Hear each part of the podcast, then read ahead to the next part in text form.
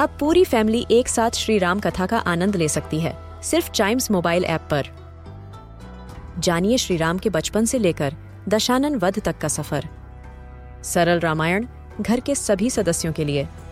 आज ही डाउनलोड करें चाइम्स मोबाइल ऐप एप्पल या गूगल प्ले स्टोर से.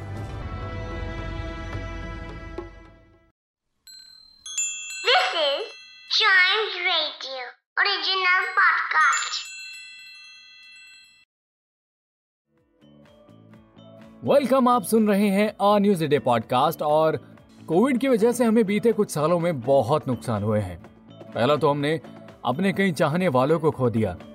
साथ ही कुछ लोगों के बिज़नेस ठप हो गए, जिसकी वजह से लोगों को बेरोजगारी का सामना भी करना पड़ा। स्कूल बंद हुए तो हमारे बच्चों को जो है एजुकेशन का नुकसान उठाना पड़ा।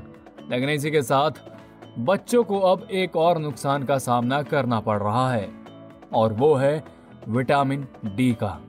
जी हाँ बीते कुछ सालों में जो है कोविड के बाद से अचानक से जो है बच्चों के ऊपर रिस्ट्रिक्शंस लगा दी गई हैं और उसके बाद बच्चों को घर से बाहर निकलने के ऊपर पाबंदी लगा दी गई हैं। अब इसकी वजह से नतीजा ये निकल के आ रहा है कि बच्चों के अंदर बड़ी मात्रा में विटामिन डी की कमी देखने को मिल रही है और लगातार ऐसे केसेस बढ़ते जा रहे हैं जिनके अंदर रिकेट्स की समस्या देखने को मिल रही है।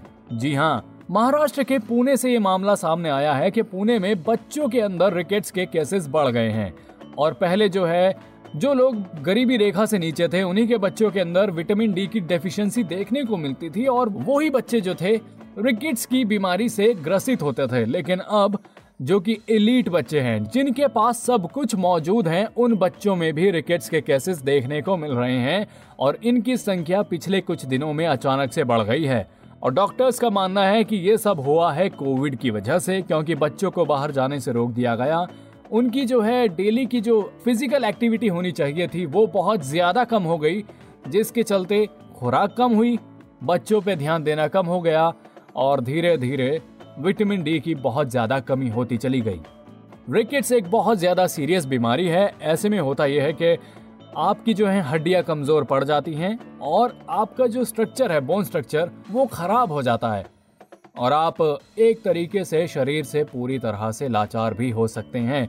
तो जी रिकेट्स बहुत ज़्यादा सीरियस बीमारी है और ऐसे में हमारा फ़र्ज़ ये बनता है कि हमें अपने बच्चों का ध्यान रखना ज़रूरी है। जी हाँ अगर आपके घर में, आपके आसपास कोई बच्चा है तो उसके ऊपर नज़र रखिए और जो है अपने घर में बच्चों के विटामिन डी और बाकी की खुराक का भी ध्यान रखिए।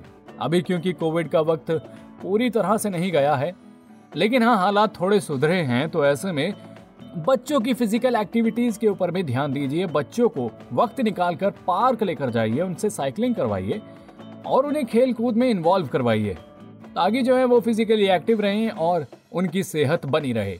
ऑल राइट तो ये था आज का आ न्यूज़ डे पॉडकास्ट उम्मीद करता हूँ कि आपको पसंद आया होगा।